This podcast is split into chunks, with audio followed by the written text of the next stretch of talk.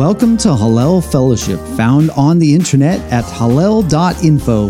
That's H A L L E L dot I N F O. We hope you are encouraged by the following recorded Bible study to look deeper into every word that proceeds from the mouth of God and how they were lived out in the life of Yeshua HaMashiach, often called Jesus the Christ.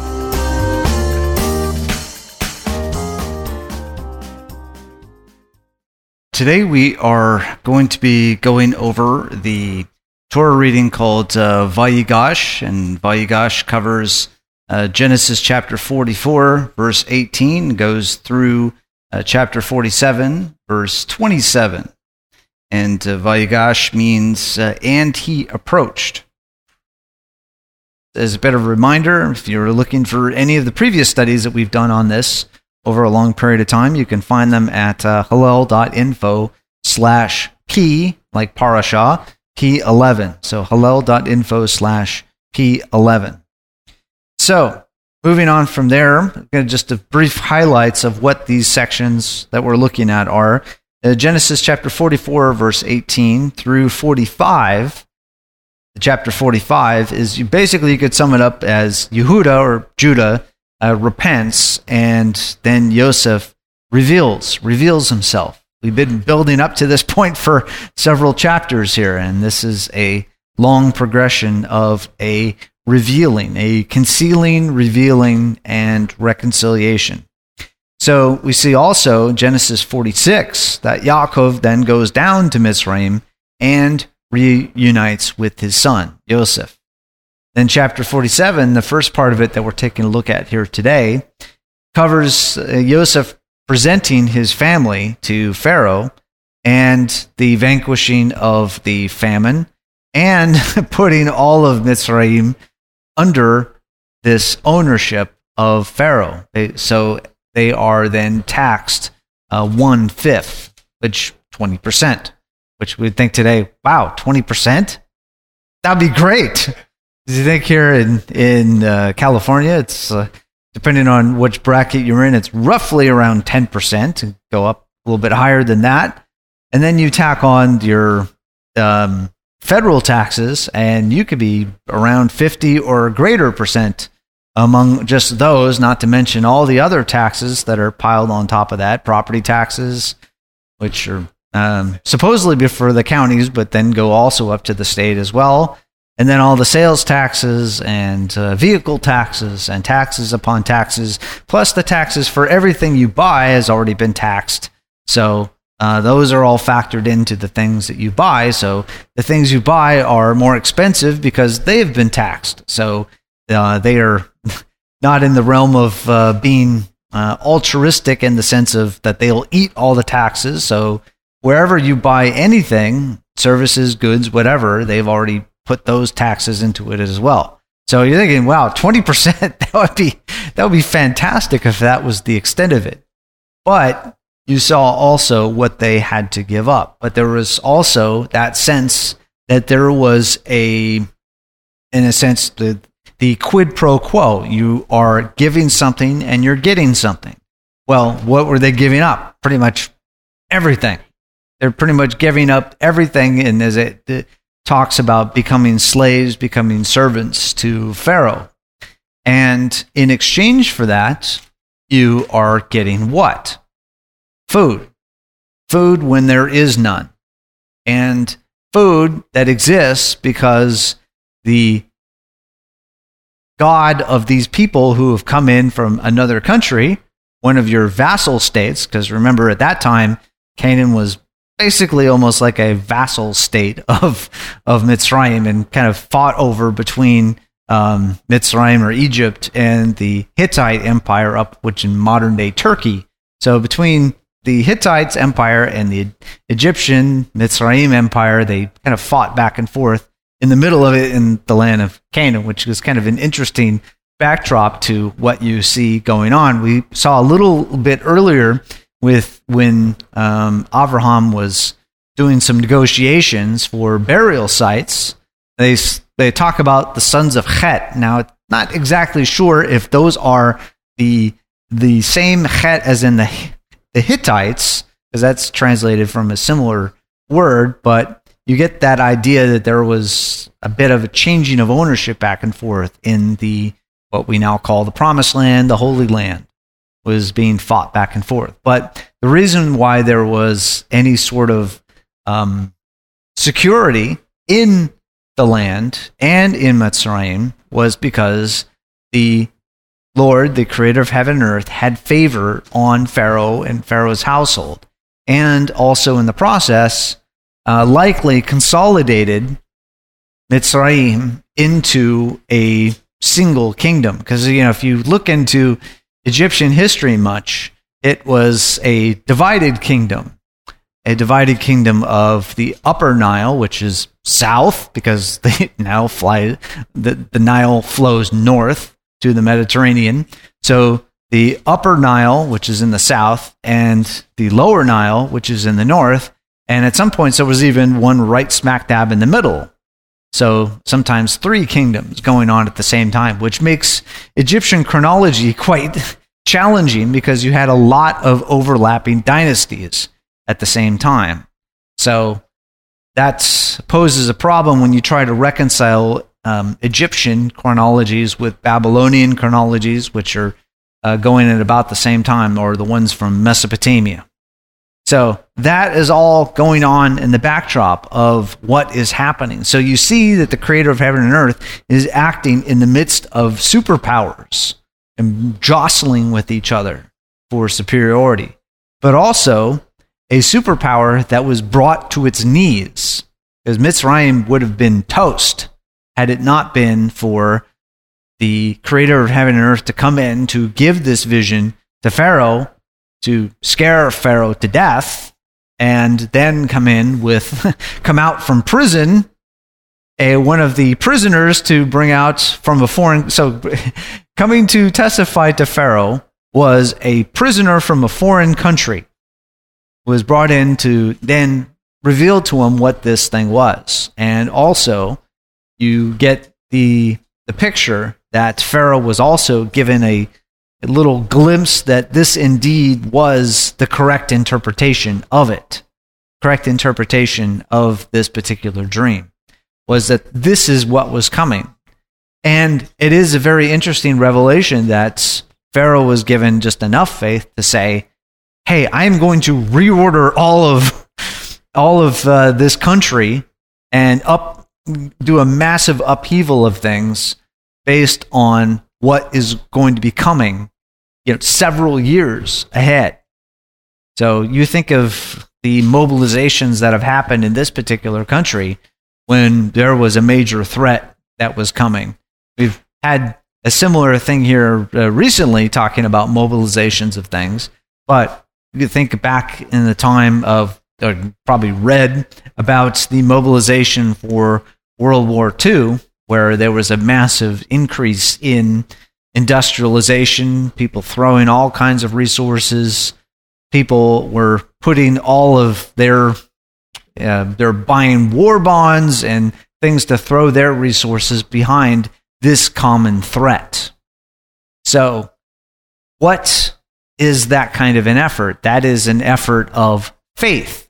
Because, especially if you're dealing with something, now with World War II and that mobilization, that was a threat that was obvious because you, know, you get the reports of uh, what was happening over in Europe, and then we had our own happening here that we just commemorated this past week, or this week actually, in December 7th with the attack on Pearl Harbor. So this was a real threat, a pretty obvious threat. You see pictures of it, uh, flames, and even here along the west coast, there was even actual bombs dropped on the land not just in Hawaii, but also in up in Oregon. they were bombing a forest, but um, there was a obvious threat. But here we have a threat that was coming, but it was a threat that was perceived as serious, and also the vision was given to Pharaoh to do something about it. That this was enough of a serious thing to hey throw all of the resources of the country behind dealing with it. So, just a, a couple of highlights that um, to take a look at here Uh, this is a particular study that we did just last year on actually earlier this year, just the way the, the Torah cycle worked out is we did this last one January, but uh, here we're coming around on the cycle again here in December. So this is what we did on this particular passage uh, earlier this year.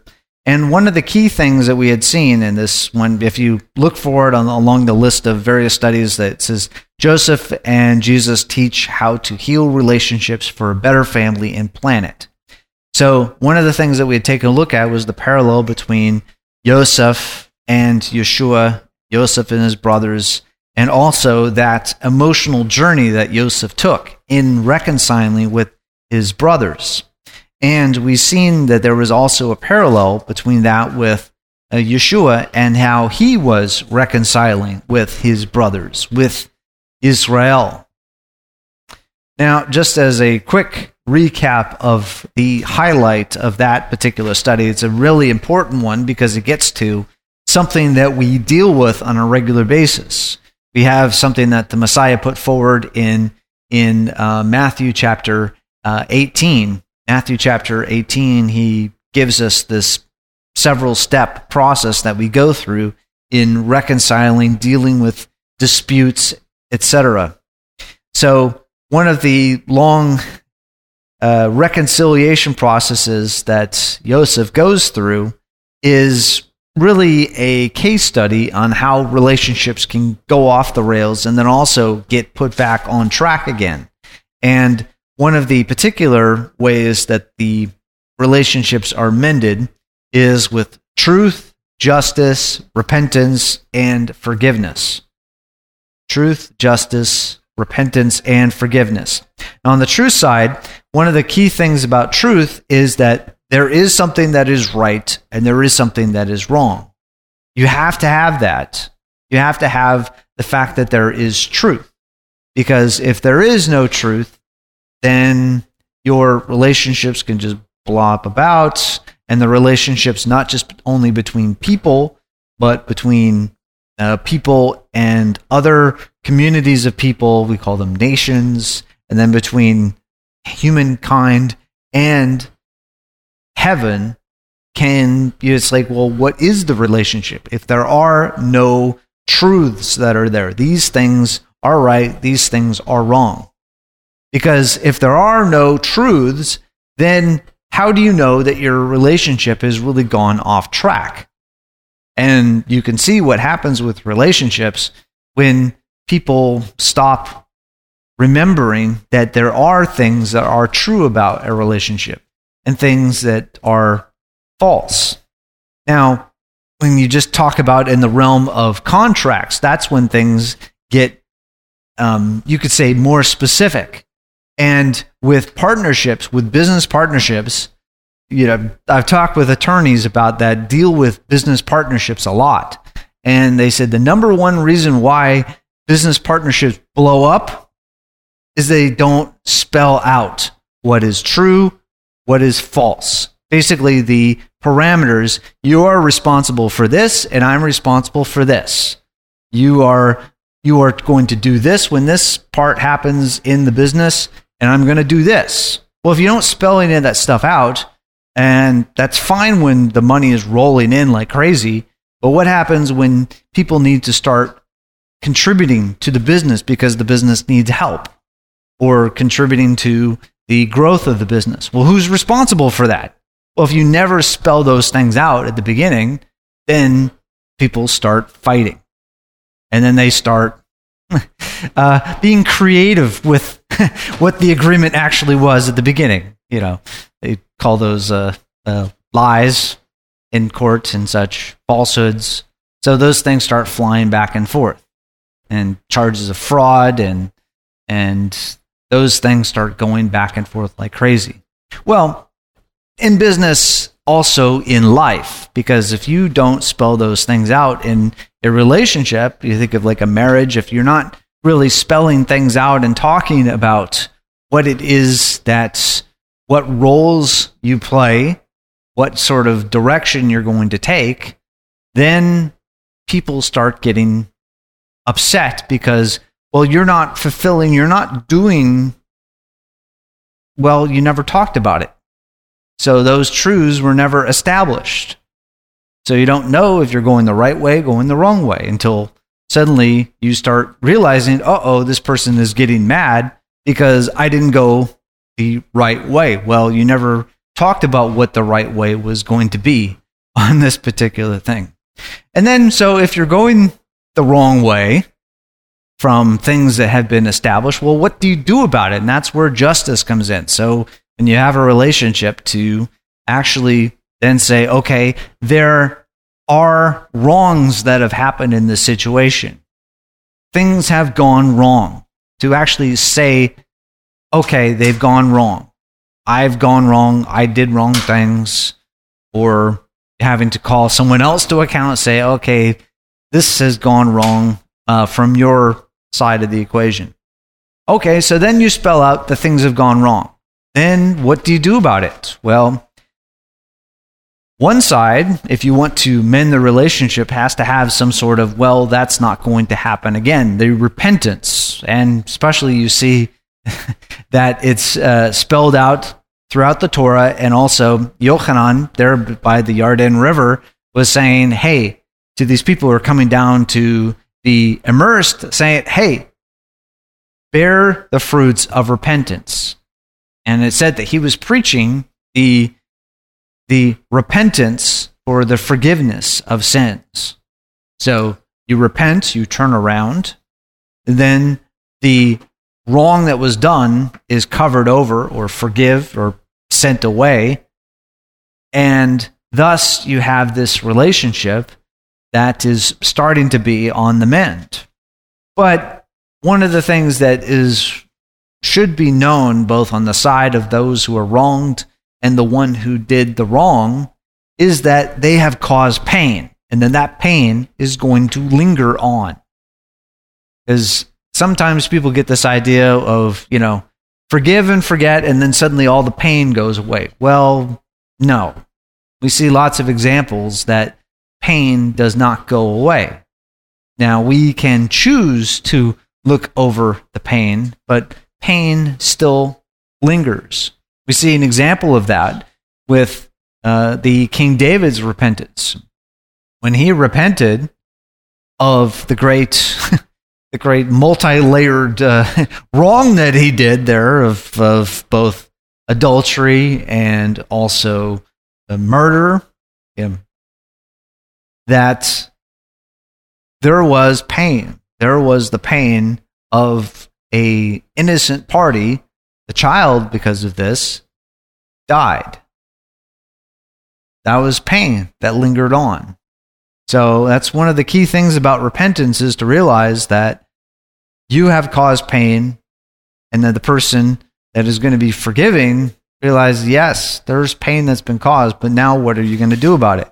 Which then calls on to the forgiveness side. Yes.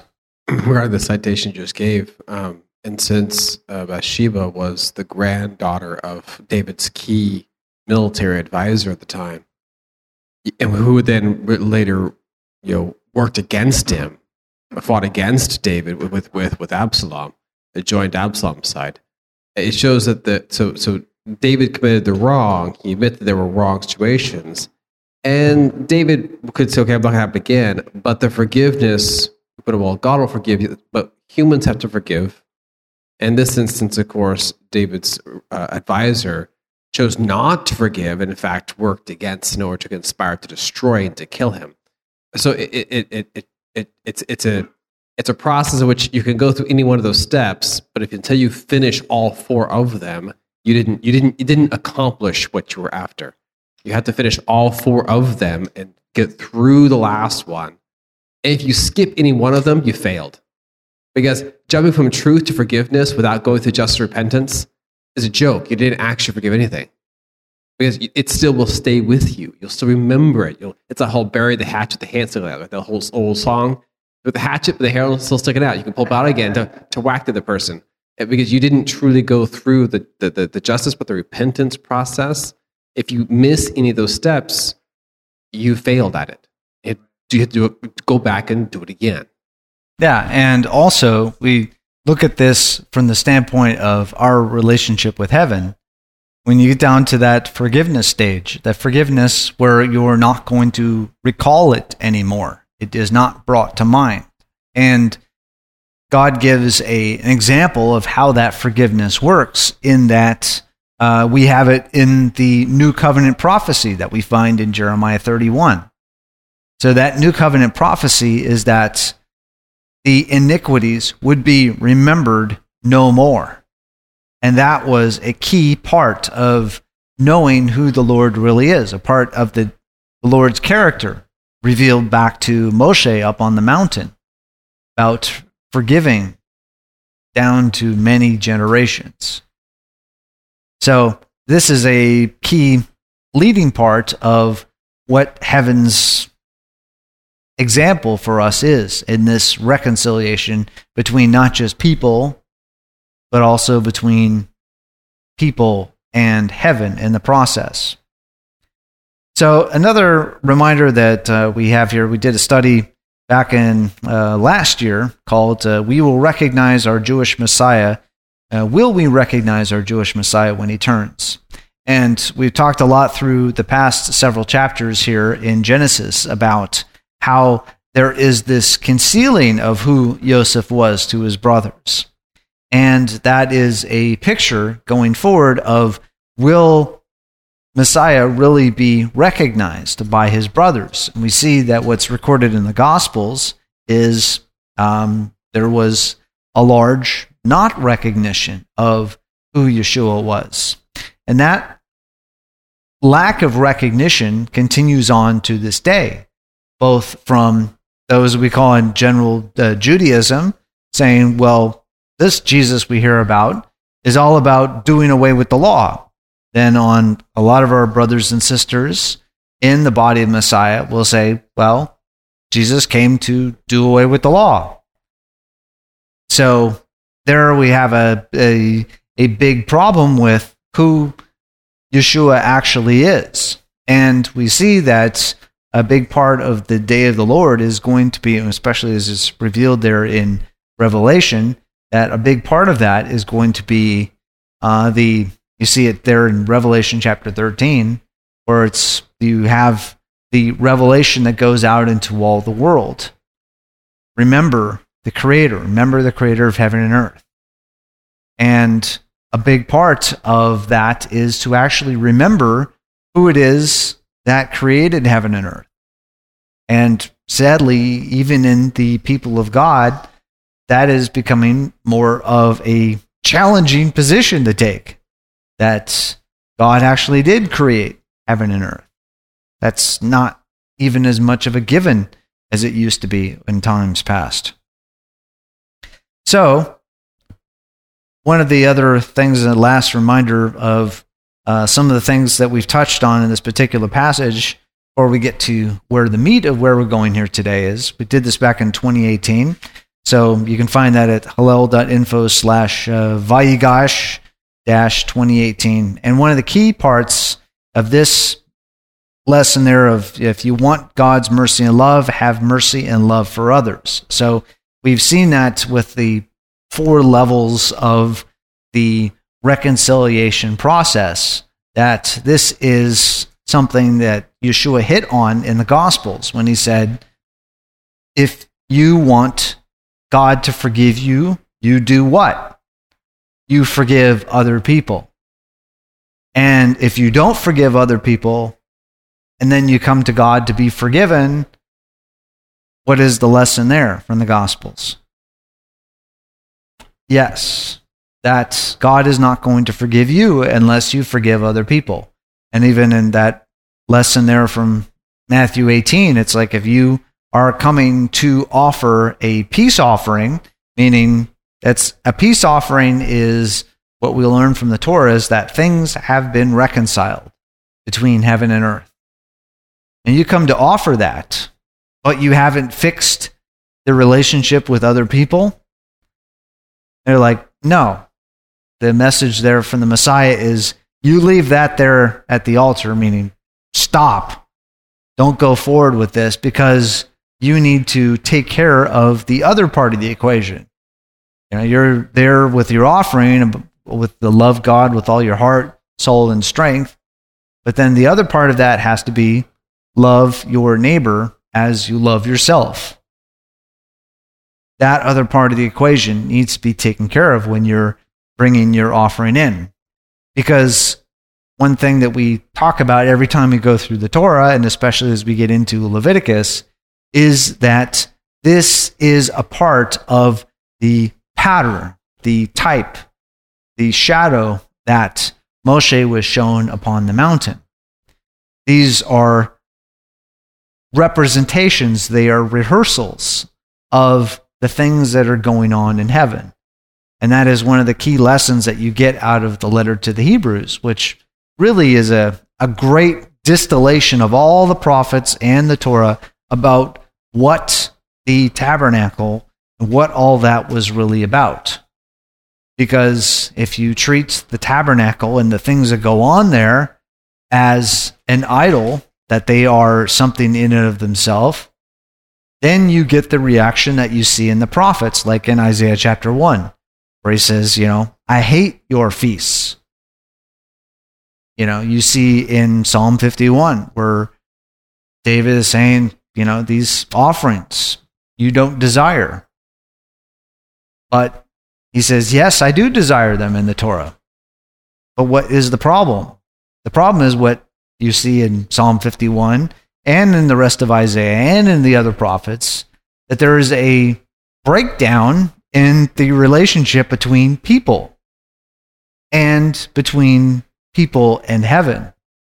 Because you see that in several places, like examples like Isaiah 58, where it's talking about the topic is around uh, Yom Kippur and fasting. It's like, well, don't come there fasting when you are treating other people reprehensibly and you are not looking after the needs of people. When the most vulnerable people in society you are oppressing, ignoring. And then you are fasting because remember from Leviticus 16, it's about that you are to humble yourself. Humble yourself because what is going on while you're humbling yourself on Yom Kippur? The high priest is working through this picture of the covering over the sins, transgressions, and iniquities. As one thing to remember is that what part of the tabernacle process deals with iniquity? is Yom Kippur. That's where iniquity, the outright part of that, because other parts of the tabernacle process aren't going to deal with that. So, thus, the healing of the relationship, the healing of the relationship that goes on, is important between people and as a part of your relationship with heaven because what was the one what was the uh, the one picture that you see uh, Messiah give? If you cannot love the one you can see, what? How can you love the one you can't see? So we see that as a particular warning that we can approach God with all kinds of religiosity, but if there is no change in life, in the way that we deal with other people, then that connection to heaven is broken. And we see lots of examples in Scripture as to the fact that heaven is going to say, um, we're going to have to hit the pause button on this relationship between between us because the way you're living your life seems to say that things are not okay between heaven and earth. Diane or Lee, did you have a comment or a question? Yes, Jeff, it's, it's Diane. There's a couple of things that come to mind as we're talking about the having forgiveness, and that, you know, no matter the uh, couple of things, first of all, the night that when Jesus wa- or when he washed the disciples' feet, and that he washed Judas Iscariot's feet too, and he knew that he was an enemy with unconditional love. That was what a wonderful example. The other thing that comes to mind as we discuss this, a lot of people, I'm not trying to, but there are people in the in the body of of Yeshua, people who think, well, I'm not going to uh, forgive him or her because they're not going to do this, do this, that, and the other. It doesn't matter. It matters about our walk before Almighty God. And that was what something God used in me uh, to impress in me so that I could turn around and help somebody else. I said, it doesn't matter what they're doing. Yes, it hurts if that other person does not acknowledge you. And I said, there will be people. You can say your forgiveness and mean it till you're blue in the face and with all great sincerity and that other person may never say another word. Is it right that they don't say anything? No, it's not.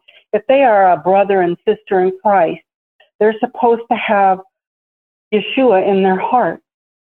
And having that, they should be able to turn around and acknowledge, for, you know, acknowledge and that. But if they don't, I said, just make sure your relationship with with the Lord is straight and that you are having that loving, forgiving heart. Is it always easy? No, because some things take longer. It seems to, you know, be to forgive. Other things are so easy, it seems, to forgive. But I said, you can't, um, they might, uh, but if you just keep on, you know, with the Lord, He knows, He sees the motive of your heart to begin with. And that, and it's like, just keep trusting in Him Ask him to put that love and forgiveness there. Read his word. That's what will change you. But it all, but that's easier said than done sometimes. But there's a lot of people, there's somebody I'm waiting for them to acknowledge me. And that person has never done that. What a shame because that person is missing out on a great blessing and that. And, but it does not affect, I'm not, I did in the beginning let it affect my walk and God said, You can't do that. You want to serve me and you want to give out my word, do this, that, and the other. Your way needs to be free before me. Otherwise, your prayers are being short circuited like an electrical plug that, you know, doesn't work. It's a faulty electrical, you know, plug or outlet. Anyway, thank you. Mm. Oh, well, thank you. Yeah, that's an important uh, consideration. But, you know, one of the things that it's always good to remember the when you're going through and and reconciling with with people is that um, it can sometimes get it into our into our minds that we are the ones who've been wronged, but we have to be really honest with the fact that we may have been the ones to wrong somebody else. And one of the things is to always to watch out for is the martyr complex because I've had some people in my extended family that have really had challenges with the martyr complex in that they think that they've been wronged by everybody and not realizing that there are a lot of damaged relationships within the family. And uh, those need to be addressed. So that's always a th- so thank thank you for that diane. It's always a good to watch out for that. Amen. Amen. Uh, Daniel, did you have a comment or a question? I've run across this in, in, my family a number of times, and in particular in my own personal life, is that uh, someone wronged me or whatever, and I completely forgot about it. As in, I don't remember it anymore, uh, or, or, or, and they don't remember it either. Or it's because it's, it's, it's the short term, you know, it came and went and moved on. I'm, I'm not sure where that falls in that forgiveness category, if you don't remember it, is anything to forgive? I don't know. Because um, I ran across that. I actually had, had an appointment earlier um, uh, uh, this week for my knee. And uh, the, the, the, the doctor was looking at it and she was relaying. She has many, many kids, children as well. And they came back and said, well, they're much older now. They're, they're grown, most were grown adults. You know, well, mom or dad, you did this X, Y, Z thing and you, you treat us this way or that way. And she looks at it and I don't remember any of it. I have no clue. I don't, it, it's, it's, it's, there's zero memory of it at all. I have no clue what they're talking about. So I just say, "Oh, I'm so sorry. I did something that made you feel this. I would never want to." Blah blah. blah. The whole you know asking forgiveness is great, no, but there's zero memory of it. And so sometimes like, okay, I run across that. Oh, how often have I offended someone and have no clue I did it because I don't remember it at all, uh, or vice versa. They refer to me and they have actually no memory of it whatsoever, or remember completely different in every imaginable way. Um, okay, those, those those are are real things that I think in, in, in my personal instance, um, when when I don't I don't remember it anymore, um, I forget to acknowledge that it happened because I have no I don't remember it, uh, or or acknowledge that I did something. I don't remember it. They're upset. They're angry. They're this or that, whatever, and I have no clue to say anything because I don't remember it at all. And I'll be honest, the most things I don't remember because I, I I've been raised from childhood onward whatever you do, the whole forgive and forget thing has been drilled in us so quickly that we forget what we did yesterday. There's all of our, most of my siblings have no clue what happened yesterday, the day before. It's what's in front of us is all that we care about.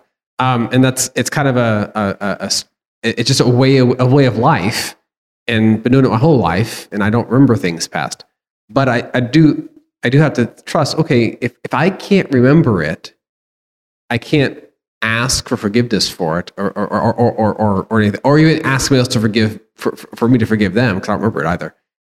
It's it basically begs the question all right, well, who keeps the record?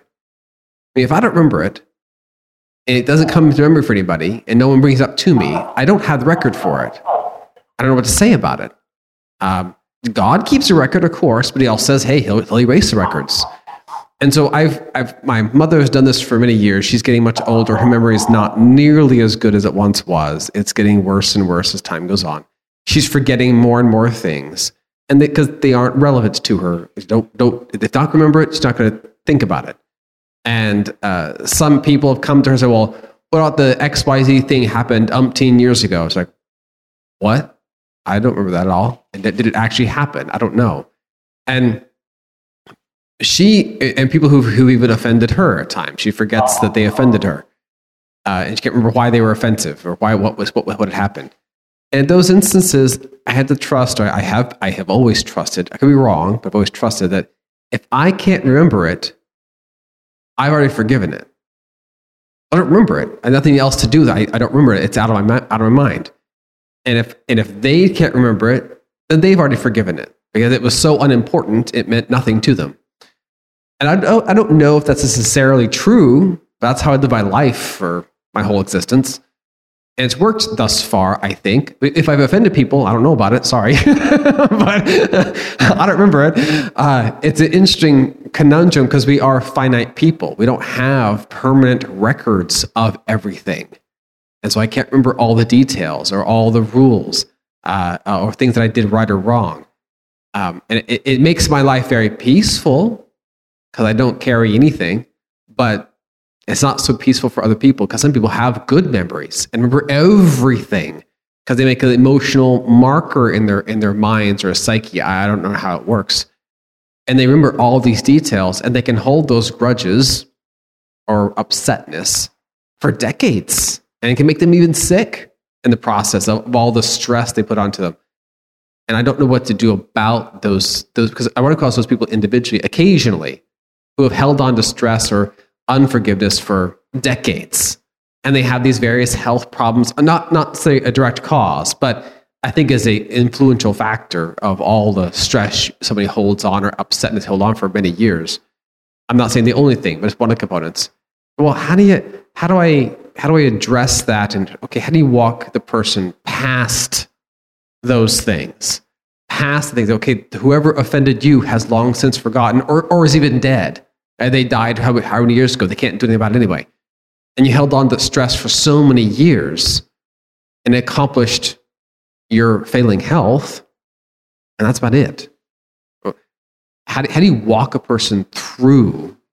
Because I can't relate to them because I forget mine. I can't relate to them on what they're going through. You know what I mean? But some people can, but I'm not sure how, how, how would you walk someone through that process? Yeah, that that is a is a very interesting one. It's, Um, something that might may help with that particular one. Just uh, first off, uh, Diane Lee, did you have a comment or something? Many years ago, I loved my dad and I respected him. He is no longer alive. He was a great man in his own right, you know, and that. And uh, there were some things. And so one day I just pretended I put another chair in front of me. I know how this might sound trite, and that, and I and I pretended that he was there. It was just something the way I did it. We we all and I sat down and uh, I prayed and I and I said, Father, I love you. I prayed. I said, Father, I love you and I forgive you, and that and God put a great, wonderful love and peace in my heart. That helped me. And the other thing I people there's been a couple of people over my walk for the last several decades that have come and said, um, I'm sorry I offended you. And I don't remember what it was. And I'll say, I don't know what it was. But Jesus loves you and I love you. And there's only love and, uh, and forgiveness in my heart. I have no hold nothing. And that frees them and that. And, and there's been a couple of times where I have been offensive. I mean, I, why try to, you know, and that. And I've gone to some other people and that because I want my way free and clear before the Lord. I'm not perfect, and we're all flawed. All we all know that we're all we all have flaws. Some of us, like Diane, have more flaws than others. But I'm just, but I'm just saying. I said um, I I I said I'm very sorry for what I said or did. And I said, I, I've asked the Lord to forgive me, and I pray that you will too. I've gone to the Lord over it and that, and they don't remember and that, and it's so that's okay. But I then have more of a peace in my heart, uh, uh, the Lord's peace, Jesus's, you know, Yeshua's peace, and it helps me. But I'm not saying that that's a formula for it. But I, I just know that the Holy Spirit is inside of us, and um, God says He would guide us into all truth. And I believe because we have God in the form of the Holy Spirit inside of us, I believe He can show us whatever we need to know. I mean, that and that, uh, of course, it's all when He chooses to do that, not on my timetable. I don't know if that made sense, but that frees me up in the Lord. And that, even if I don't remember what they said or did, I want them to know I love the Lord, I love them, and I make it known to them. So, and that because I think for me it it's wrong. For me, it's a sin to not acknowledge that person and that. I don't want to live with that. And uh, even if they don't, if I don't remember what it was, and that I, I, I just, I love you, and whatever it was, there's His love, the Lord's love and forgiveness, and we come together in Christ. We pray, and you know, it's it's wonderful, and that, and it brings unity in the body, which brings across uh, the righteousness of Jesus Christ. Know we all want that. Oh no! Th- th- thank you very much. Yeah, that's uh, one of the things that I was thinking about as uh, Daniel was was talking is we we had talked about Matthew 18 earlier, and one of the key things it mentions in verse 15, where it talks about you know, if your brother sins, you go and show him his fault in private, and if he listens to you, have won your brother, and that one there is about you have profited or you have gained, you have uh, basically you have earned your brother. So in the sense of, you know, this is not the one-upmanship, the aha, I got something on you.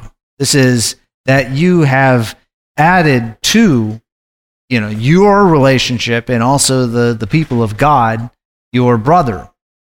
And one of the things that you also get from Proverbs is, is that a wise man accepts correction. So are we people that you know freely make it known, hey, uh, we are correctable?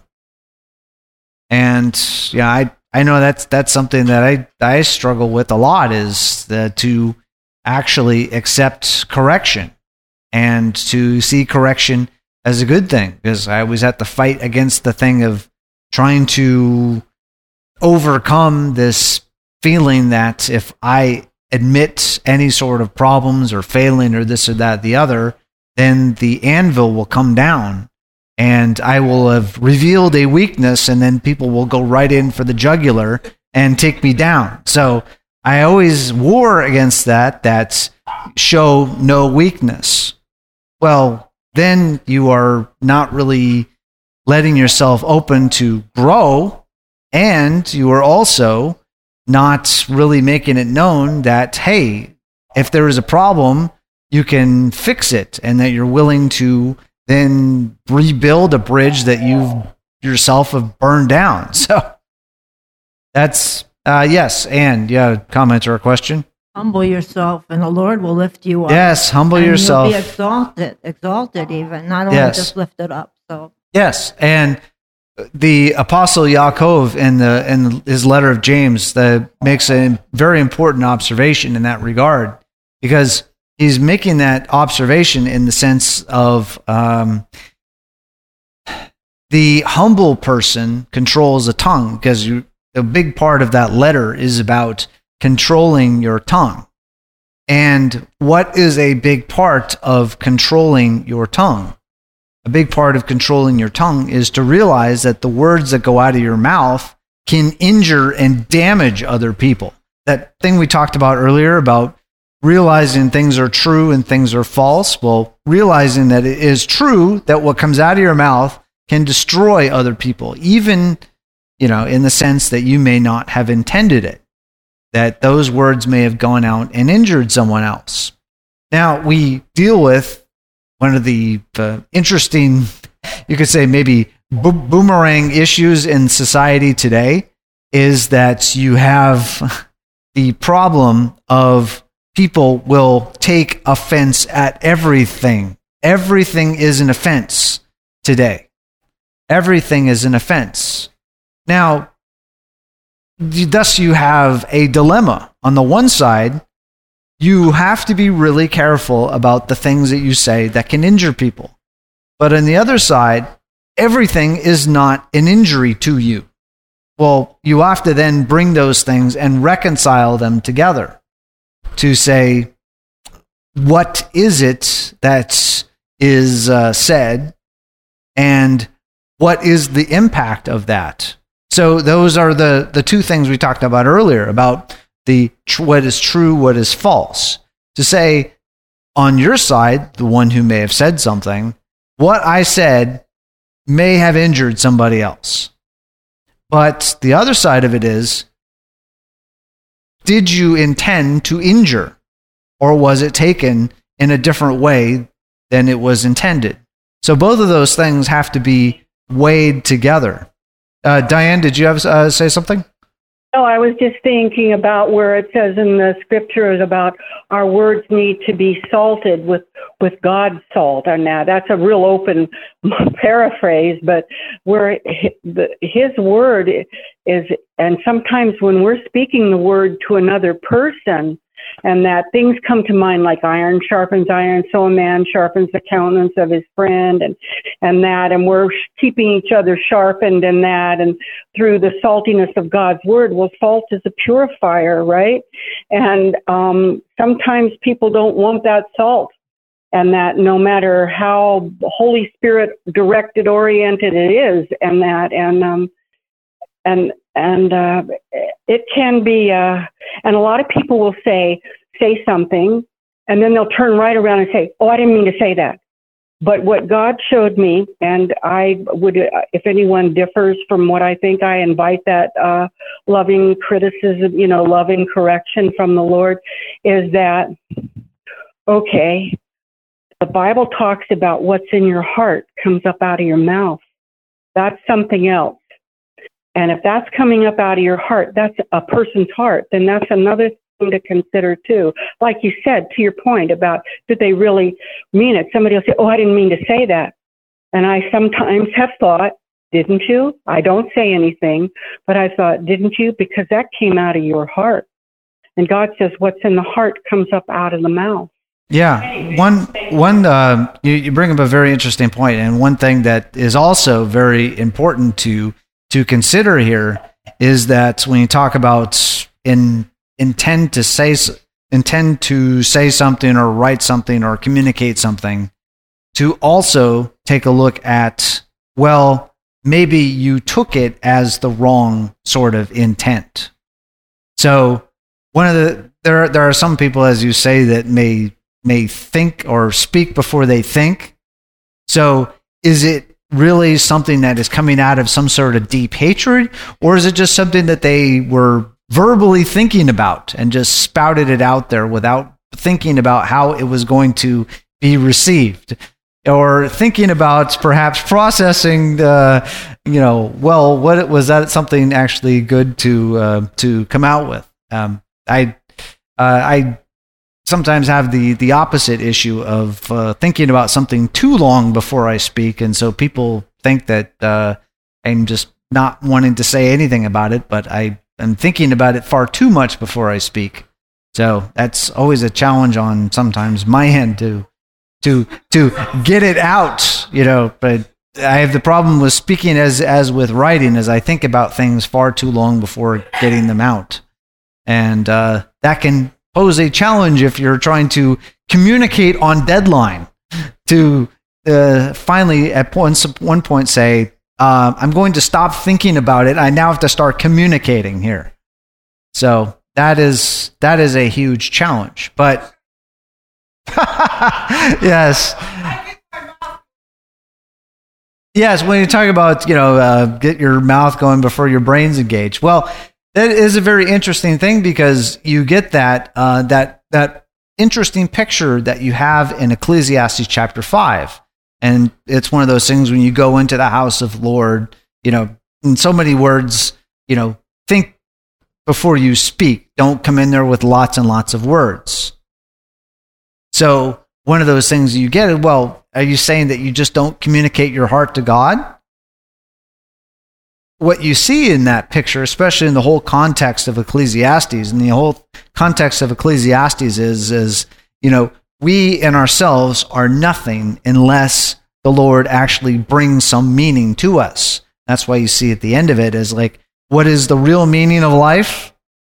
Is to basically find out what God wants us to do, the commandments, and then do that because all the other kinds of pursuits um, in life don't really amount to much because we build ourselves up and then we're gone. And they may pass on to the next generation, they may not. But what really persists from one generation to the next? And that's actually part of what we're going to be talking about here for the rest of our time today. But it also does relate to the communications that we have among other people and something that we have to really keep in mind. So, as we continue on with this uh, further, and just lastly close out with a, a, reminder, something that we talked about in this particular passage, uh, Vayigash 2017. Oh, I'm sorry, Pat, go ahead. You have your hand up. Yeah, I did. Um, I was going to say, besides what we say to people, people here with filters based on things from their childhood, their, you know, not only their own childhood, but culture. Because yes. Frame of mind, somebody cultures. says. Yeah. Yeah. And so you may be saying one thing and meaning it one way, and they're filtering yes. it totally different. yes. And someone may take it to be uh, to- totally different. So that's one of those things about with a personal personal uh, connections that we have with each other that if we think something was said that was hurtful, well, we should just follow up and say, what did you mean by that? Because I, I know that's something that I've I've tried to train myself to do. If I th- assume that someone is saying something, before I attack, I just ask, well, what did you mean by that? So, um, regarding that topic that I brought up too, and one of the interesting things is that um, I have a relationship with you, you, you and I do. I have one with your wife, I have one with Anne, one with Rose, one with Pat, one with Larry, one with with with Pat over here too. Pat God, I know the person, they know me. And one of the things that I've run across, I, and, I, and I also have individual relationships with people at my work, my coworkers. There's different relationships with each person. I know them well enough, and they know me well enough to know general intent where where where problems arise, I think it could be just my personal perspective. I also could be dead wrong too. is that uh, individuals who I don't know or don't know me come words off my mouth like, oh, well, and they're, they're offended by it because they don't know me and I don't have a working relationship with them or even a cursory acquaintance with them. They, whatever the case may be. I mean, for example, the, the, the, the, the phrase now you're not supposed to say anymore. Uh, uh, what's that? Uh, uh, uh, what's that? More than one way to skin a cat, right? The phrase it means you can do things multiple ways. Well, you can't sit anymore because it's offensive to animals and people who believe they are animals in some instances. So, it, it, okay, well, that person doesn't know me, and I don't know them. They, but if they know me, I'm not intended to be offensive to animals, and, and I'm not offensive to them either. It's not not not, not, not nothing of the sort. I was using a, a, a euphemism or, or a cultural phrase once I reach the swing of the fence. It means you're hitting, you hit the ball as hard as you possibly can, as far as you can reach it. It's a, it's a cultural phrase that is used as an offense. And it's only an offense to someone who wouldn't know the person who's saying it. If someone knows the person saying it, I mean, I'm not generally offensive to most people who are here. I, if I do, I apologize. I, first, but generally, I'm not. And vice versa. I'm not offended by anybody. But I know each of you, and you know me. And I have a relationship that works. In the instance of here, when you have Joseph and, and Yeshua and, and, and, and God and, and Judah, and all, they are people who, who, who have a relationship with one another.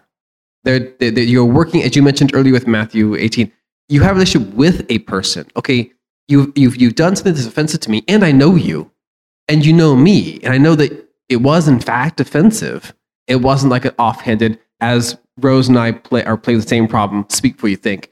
Um, it's not usually, uh, it's not because we, we speak real quick and think much, much later. And, and it, it has problems, but it's not intentional to be offensive in any way. But if I speak to a person who knows me and they and I know them, they know my intent already, and I'm not trying to be offensive at all. So it's difficult in that when we mention the fact that eh, people are offended, and not everybody, mind you, but certain instances in our culture, offended by every little thing you say, think, or do. Um, it makes it very difficult to communicate with someone who you don't know.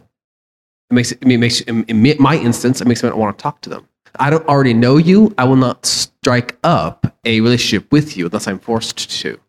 Um, it, it's just it's easier to say, "Hey, I don't know you well enough because I may be offensive to you. My my my way of life, the way I speak, whatever. I don't want to be offensive. I'll just avoid you completely."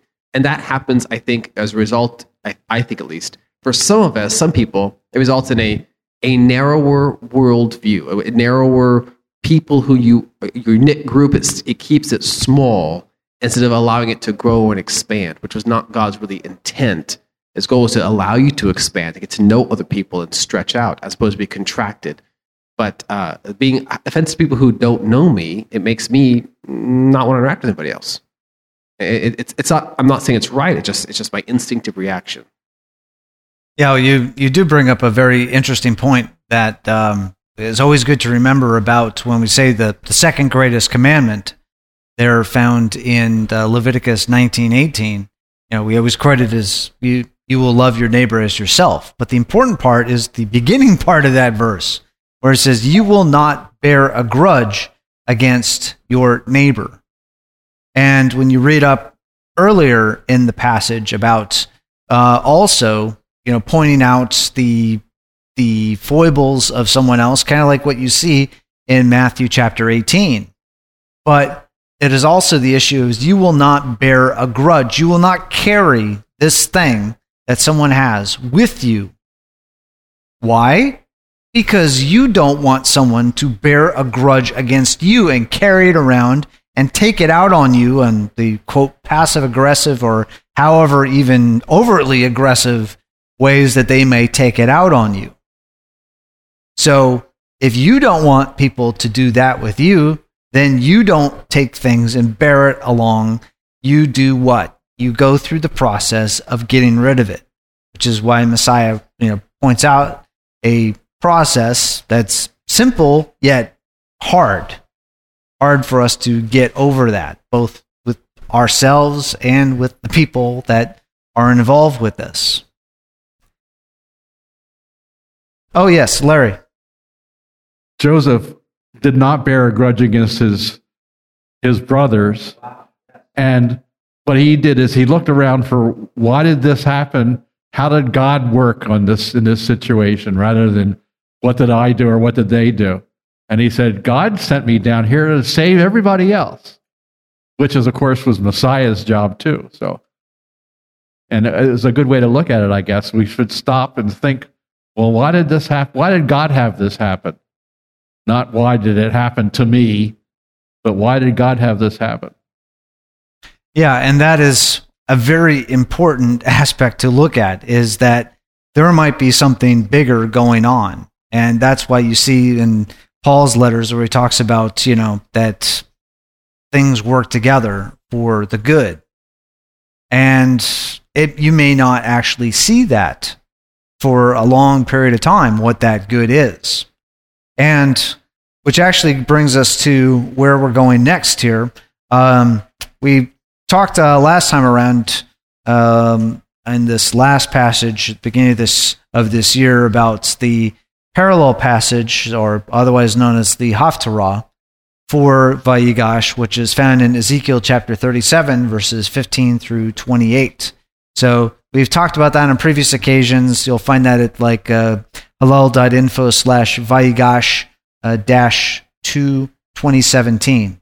But the simple summing up of that part is about the need to be born again because uh, in this passage is the prophecy of the two sticks. You have a stick of Ephraim and a stick for Yehuda, and they are both brought together in the hand of the Lord, which is important to think about because remember, the prophet Ezekiel is a, you could say, a bridge prophet between before exile and after exile. So he was bridging this, this period, warning the leaders, uh, specifically talking about the northern kingdom, but warning them, hey, this is coming. This, this exile is coming. And then after it comes, then saying, hey, okay, this is why it happened, and this is the road back.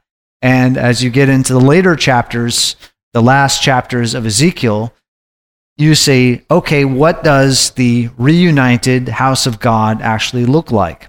And so this prophecy of the the two sticks coming together, I mean, you think about that kind of a promise from a prophet saying, hey, these two separate kingdoms are going to be brought together, but brought together in the Lord's hand. So the Lord is going to be the one that brings them back together. And the other key point of this particular passage is, is that the brought together by a particular king, a particular king like after David.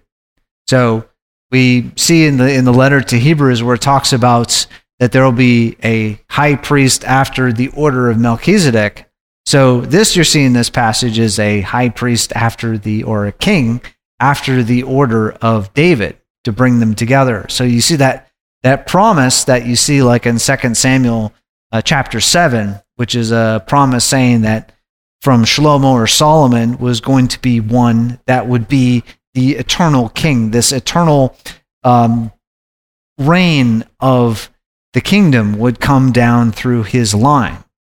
And then we see that exemplified with the King Messiah being brought into a completion. So, one of the places that we're going to take a look at is, you could say, another Haftarah parallel reading, which is in uh, Joshua chapter 14, verses 6 through 15. So, uh, Joshua chapter 14, verses 6 through 15.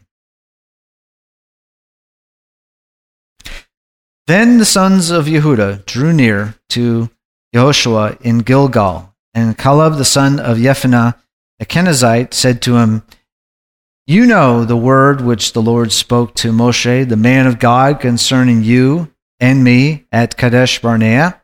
I was 40 years old when Moshe, the servant of the Lord, sent me from Kadesh Barnea to spy out the land. And I brought back to him, um, I brought word back to him as it was in my heart. Nevertheless, my brethren who went up with me made the heart of the people melt with fear. But I followed the Lord my God fully. So Moshe swore on that day, saying, Surely the, the land on which your foot has trodden will be an inheritance to you and to your children forever, because you have followed the Lord my God fully. Now behold, the Lord was has let me live just as he spoke these 45 years from the time that the Lord spoke this word to Moshe when Israel walked in the wilderness. And now behold, I'm 85 years old today. I'm still as strong today as I was in the day Moshe sent me. As my strength was then, so my strength is now, for war and for going out and coming in. Now then, give me this hill country about which the Lord spoke on that day. For you heard on that day that Anakim were there, with great fortified cities. Perhaps the Lord will be with me, and I'll drive them out as he has spoken. So Yehoshua blessed him and gave Hebron to Caleb the son of Jephunneh for an inheritance. Therefore, Hebron became the inheritance of Caleb the son of Jephunneh, Kenizzite, until this day, because he followed the Lord of Israel fully. Now the name of Hebron was formerly Kiriath Arba, for Arba was the greatest man among the Anakim, when the land had rest from war. Okay.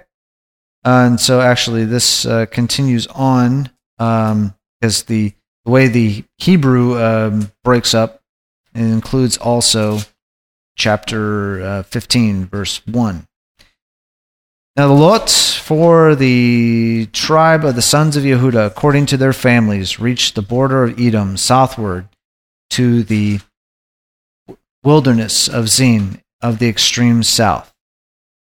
So, uh, the other parallel reading that we're going to have with this is in Matthew chapter 10. So, Matthew chapter 10, To bring all these passages here together. Uh, hopefully, you'll start seeing a parallel between what we just saw there in Joshua chapter 14 and Matthew chapter 10. So Yeshua summoned his twelve disciples and gave them authority over unclean spirits to cast them out and to heal every kind of disease and every kind of sickness. Now, the names of the twelve apostles are these the first, Shimon, was called Peter, Andrew his brother, and Yaakov the son of Zebedee, and Yochanan his brother, Philip and Bartholomew, Thomas, Matthias, the tax collector, and Yaakov the son of Alphaeus, and Thaddeus, and Shimon the zealot, and Yehuda Iscariot, the one who betrayed him. These twelve Yeshua sent out after instructing them Do not go in the way of the Gentiles, do not enter any city of the Samaritans, but rather go to the lost sheep of the house of Israel. And as you go, preach, saying, The kingdom of heaven is at hand. Heal the sick, raise the dead, cleanse the lepers, cast out demons. Freely you received, freely give. Do not acquire silver or gold or copper for your money belts, or a bag for your money, or even two coats, or sandals, or a staff, for the worker is worth of his support. And whatever city or village you enter, inquire who is worthy of it, and say at his house until you and stay at his house until you leave that city. And as you enter the house, give it your greeting. If the house is worthy, give it your blessing of peace. But if it is not worthy, take back your blessing of peace. Whoever does not receive you nor heed your words as you go out of that house or that city, shake the dust off your feet. Truly I say to you, it will be more tolerable for the land of Sodom and Gomorrah in the day of judgment than for that city. Behold, I send you out as a sheep in the midst of wolves. So be shrewd as serpents and innocent as doves. But beware of men, for they will hand you over to the courts and scourge you in their synagogues and you will even be brought before governors and kings for my sake, as a testimony to them and to the nations. But when, you, when they hand you over, do not worry about how or what you are to say, for it will be given you in that hour what you are to say. For it is not you who speak, but it is the Spirit of your Father who speaks in you. Brother will betray brother to death, and a father his child and children will rise up against their parents and cause them cause them to be put to death. You will be hated by all because of my name, but it is the one who has endured to the end who will be saved. But Whenever they persecute you in one city, flee to the next. For truly I say to you, you will not finish going through the cities of Israel until the Son of Man comes. A disciple is not above his teacher, or a slave above his master. It is not enough. Uh, it is enough for the disciple that he become like his teacher and a slave like his master. If they have called you uh, the head of the house, Beelzebul, how much more will they malign the members of his household? Therefore, do not fear them, for there is nothing concealed that will not be revealed, or hidden that will not be known. What I tell you in the darkness, speak in the light. And what you hear whispered in your ear, proclaim upon the housetops. Do not fear those who kill the body, but are unable to kill the soul, but rather fear him who is able to destroy both soul and body in hell. Are not two sparrows sold for a cent, and yet not one of them will fall to the ground apart from your Father? But the very hairs of your head are all numbered. So do not fear. You are more valuable than many sparrows. Therefore, everyone who confesses me before men, I will also confess him before my Father who is in heaven. But whoever denies me before men, I will also deny him before my Father in heaven. Do not think I came to bring peace on earth. I did not come to bring peace, but a sword. For I came to set a man against his father, and a daughter against her mother, and a daughter in law against her mother in law, and a man's enemies will be the members of his own household. He who loves father or mother more than me is not worthy of me, and he who loves son or daughter more than me is not worthy of me. And he who does not take his cross and follow after me is not worthy of me. And he who has found his life uh, will lose it, and he who has lost his life for my sake will find it. He who receives you receives me, and he who receives me receives him who sent me. He who receives a prophet in the name of the prophet receive, shall receive a prophet's reward, and he who receives a righteous man uh, in the name of a righteous man shall receive a righteous man's reward. And whoever in the name of a disciple gives to one of these little ones even a cup of cold water to drink, truly I say to you, he shall not lose his reward. When Yeshua had finished giving instructions to his twelve disciples, he departed from there to teach and preach in their cities.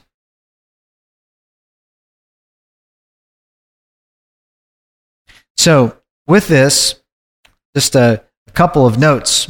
One of the things that we saw with the passage there in Joshua chapter 14 is you have this recounting that Caleb is doing now. He is, as it mentions in the passage, he's 85 at this point, and he's recalling what happened 45 years before. And you see that recorded um, in Numbers 13 and 14, this uh, sending out of the, they call them spies, but you could also call them delegates. You could also call them maybe, um, I would say, apostles, the sent ones, because that's indeed what they were. They were sent to this foreign area. But in the case of the, the 12 that were sent in that case, in that case, and recorded in Numbers 13 to 14, they were sent to observe, observe the situation around. But it is interesting as you see in the account of what happened when they were sent out. Uh, two of them encounter who? Well, giants. They saw giants in cities and, and brought back large clusters of grapes. But they also encountered who? Remember, yes, Rahab or Rachav. So, in a sense, you know, you could see them serving as apostles or sent ones again, as they were in a sense, ambassadors of the kingdom of God to this particular city.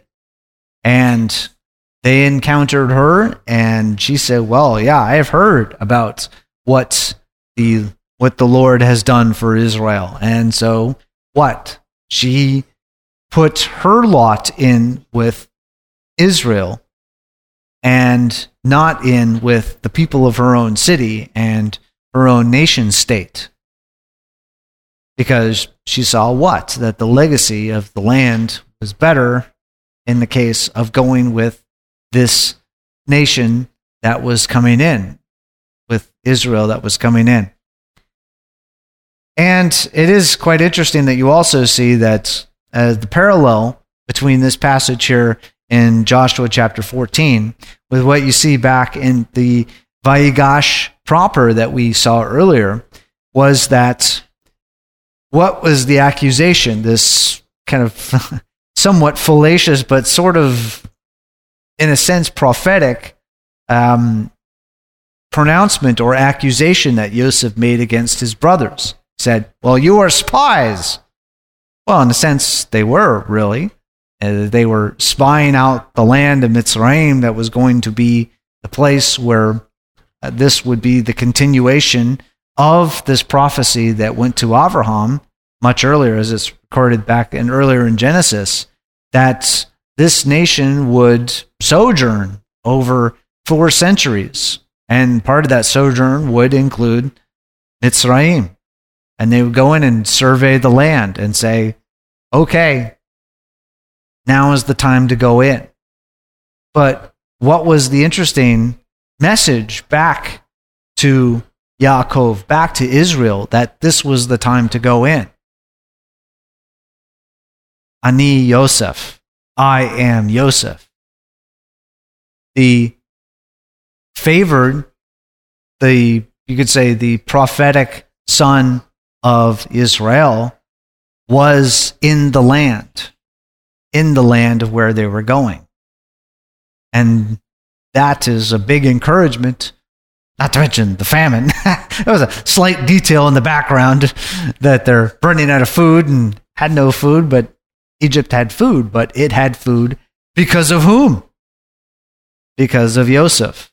Joseph had food in the land prepared there for the Lord. So Israel thought he had lost his son, but instead, his son was providentially placed in another nation, set up as the prime minister, and then also orchestrated the saving of not only Israel, but also because Israel was there and would be there, Mitzrayim as well. And that Pharaoh, as we see in this particular passage, realized that the blessing was coming upon Mitzrayim because of whom? Because of Yosef and because of the people that were coming in. So it's a very interesting picture that we have here that there would be a follow up later in Israel's history where they would be going out and looking into the return of the land, this, the fulfillment of what Avraham was given as a message that they would go and they would return back to the land. But like Israel saw there in the beginning with Joseph down in Mitzrayim, would they recognize that, hey, the Lord was providing this for them? Because remember, what is the, the message that you kept getting with, in addition to the land flowing with milk and honey? Giants, but you would go in and what get all the vineyards that you worked so hard to plant and all the houses that you toiled so long to build. No. You would be going in and getting vineyards you did not plant. They were planted there already for you. And you would be getting houses that you did not build. They were built there for you. In other words, the Lord had prepared a place for them. And they were going in. But did you trust that that was actually the Lord's provision in the land? Or did you go in and say, big walls, big people, help, help? There's no, there's no hope. Or did you see, like these two here with Caleb that were read back here in, in Joshua 14, and also Yehoshua that no, this is exactly the Lord's doing. And interestingly enough, that you have Caleb was the delegate from what tribe? Judah. And Yehoshua was the delegate Ephraim. And boy, look who we met up again in Ezekiel.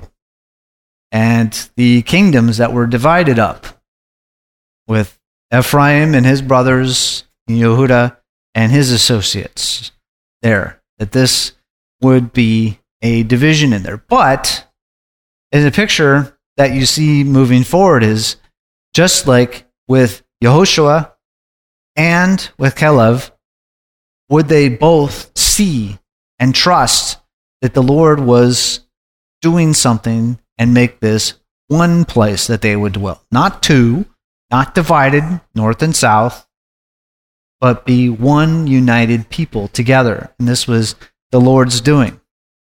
Similarly, you see Yeshua when he's sending out the 12, and then interestingly, later enough, he sent out the 70.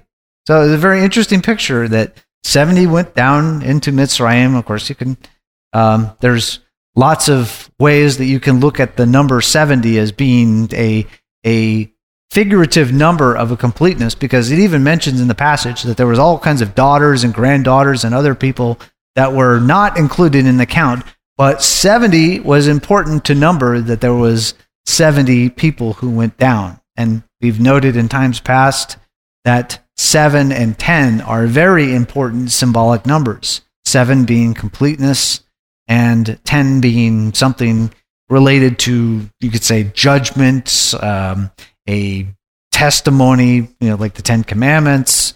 So either way you could look at that, that this was being a sure testimony that this was something that was going to persist on. And that then, quote, 70, unquote, then became a huge number afterward. So that this, what was started looked like small, looked like insignificant, was going to then become something that would grow into all of the world.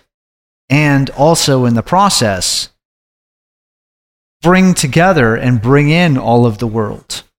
Because in this, we're, we were just reading here about the in, in um, Matthew chapter 10 that this was going out to the lost sheep of Israel. But later on, this would spread out into all of the world. But in the process, the lost sheep of Israel, what did you see in this particular chapter of what would go on in this going into the lost sheep of Israel? You saw that there was a number of interesting characteristics that they were given authority over unclean spirits to cast out demons, to preach repentance, meaning turn around, you're going in the wrong direction, and anointing and healing the sick. So you could say this basically as a um, a rescue operation of what was already there.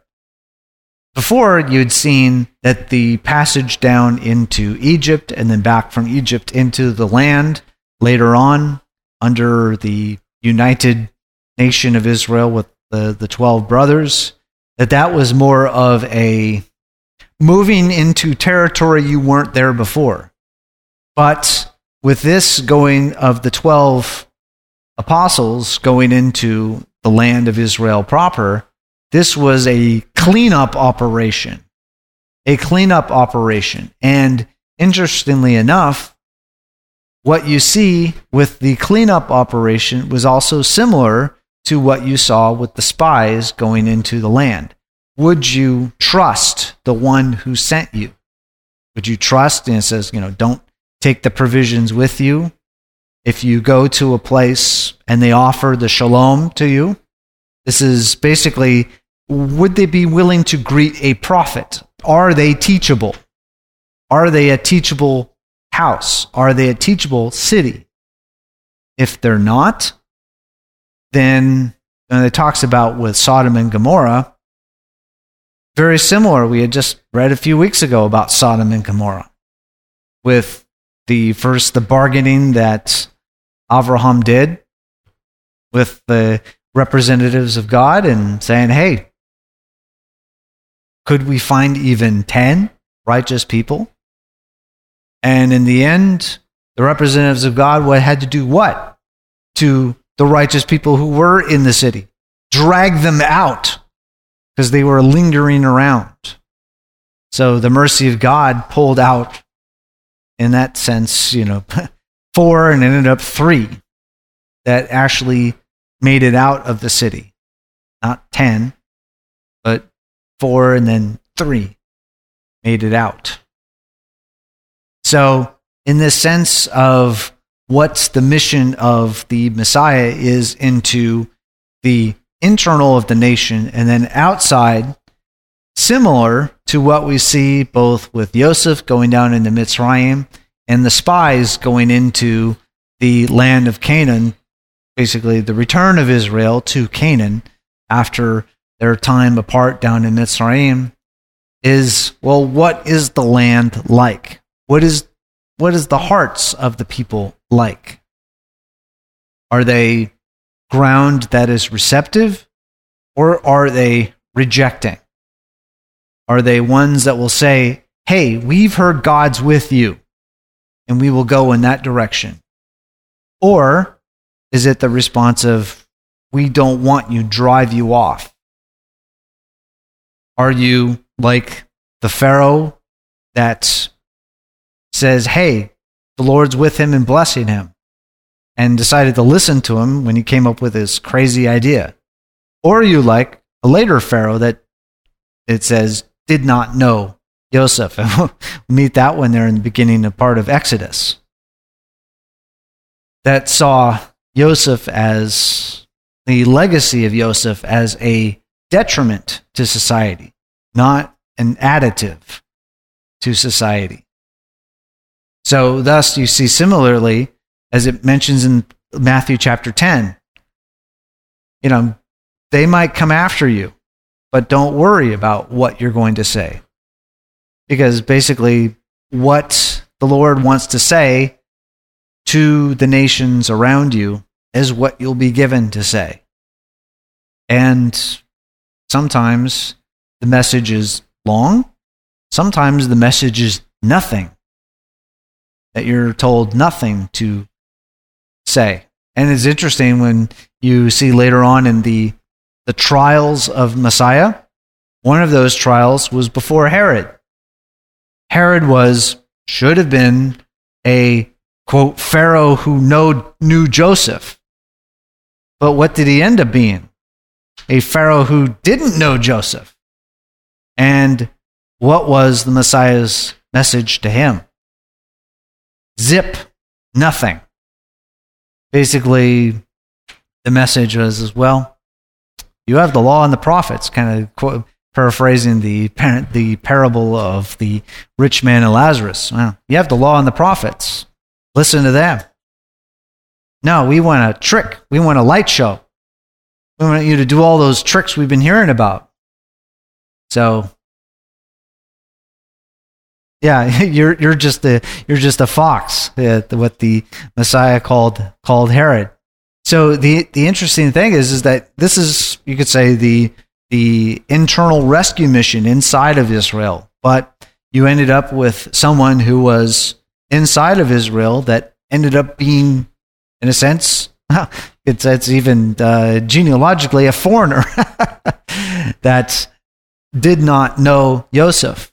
But interestingly, in a sense, Rahab, who was a foreigner, in a sense, did know Joseph in that sense, knew who was the one behind Joseph. Just as the Pharaoh who knew Joseph put his lot into the one who was leading Joseph, the God of Israel, the God of Joseph. So Rahab also put her lot in. So hopefully we see that in this, um, as Paul calls it, this ministry of reconciliation that we've been given of Yeshua the Messiah, that we see this ministry of reconciliation that these 12 were sent into, the lost sheep of Israel within Israel proper. But even into as you know, as Paul says in the writes in the first chapters of Romans, that not all people who claim to be of Israel are of Israel. They may wear the badge, but they don't know really know the one, the Holy One of Israel. They are like a shell. So one of the things that we've seen in Israel's history is, is that once that shell, which is supposed to be the ambassadors of God, once that shell is empty, you see it, ichavod, the glory has departed. That glory is gone, otherwise known as the abomination of desolation. And you see the similar pattern that goes on with the abomination of desolation is when the hearts of the people depart from the dwelling place of God, the, the structure building where the dwelling place of God is supposed to be, what happens to that?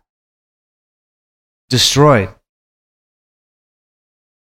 So, one of the things we can see, hopefully, throughout all this is a consistent message that, that comes down. And we, as the body of Messiah, as these, Paul calls it ambassadors of the Messiah out into the world, we are carrying this legacy on with us.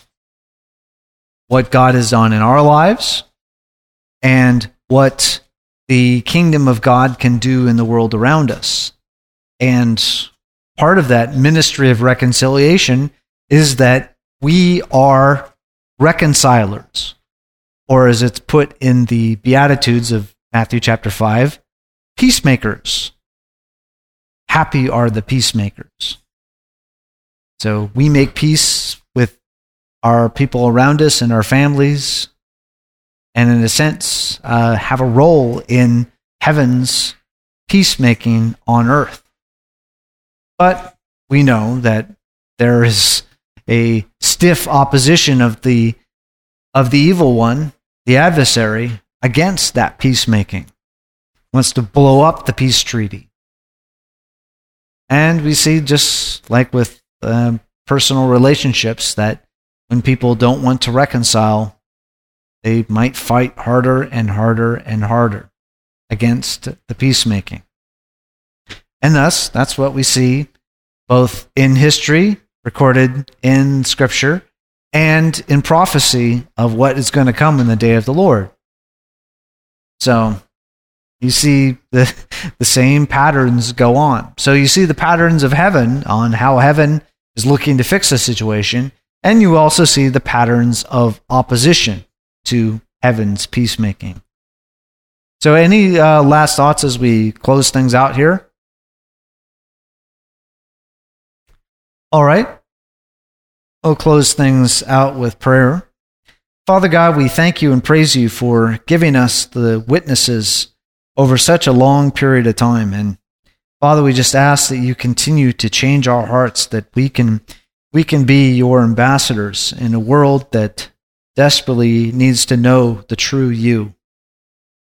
Father, we thank you for reconciling us to yourself through the blood of your Son, Yeshua.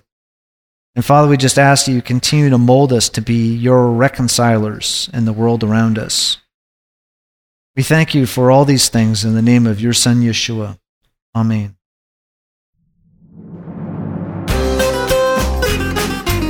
You've been listening to a discussion at Hallel Fellowship.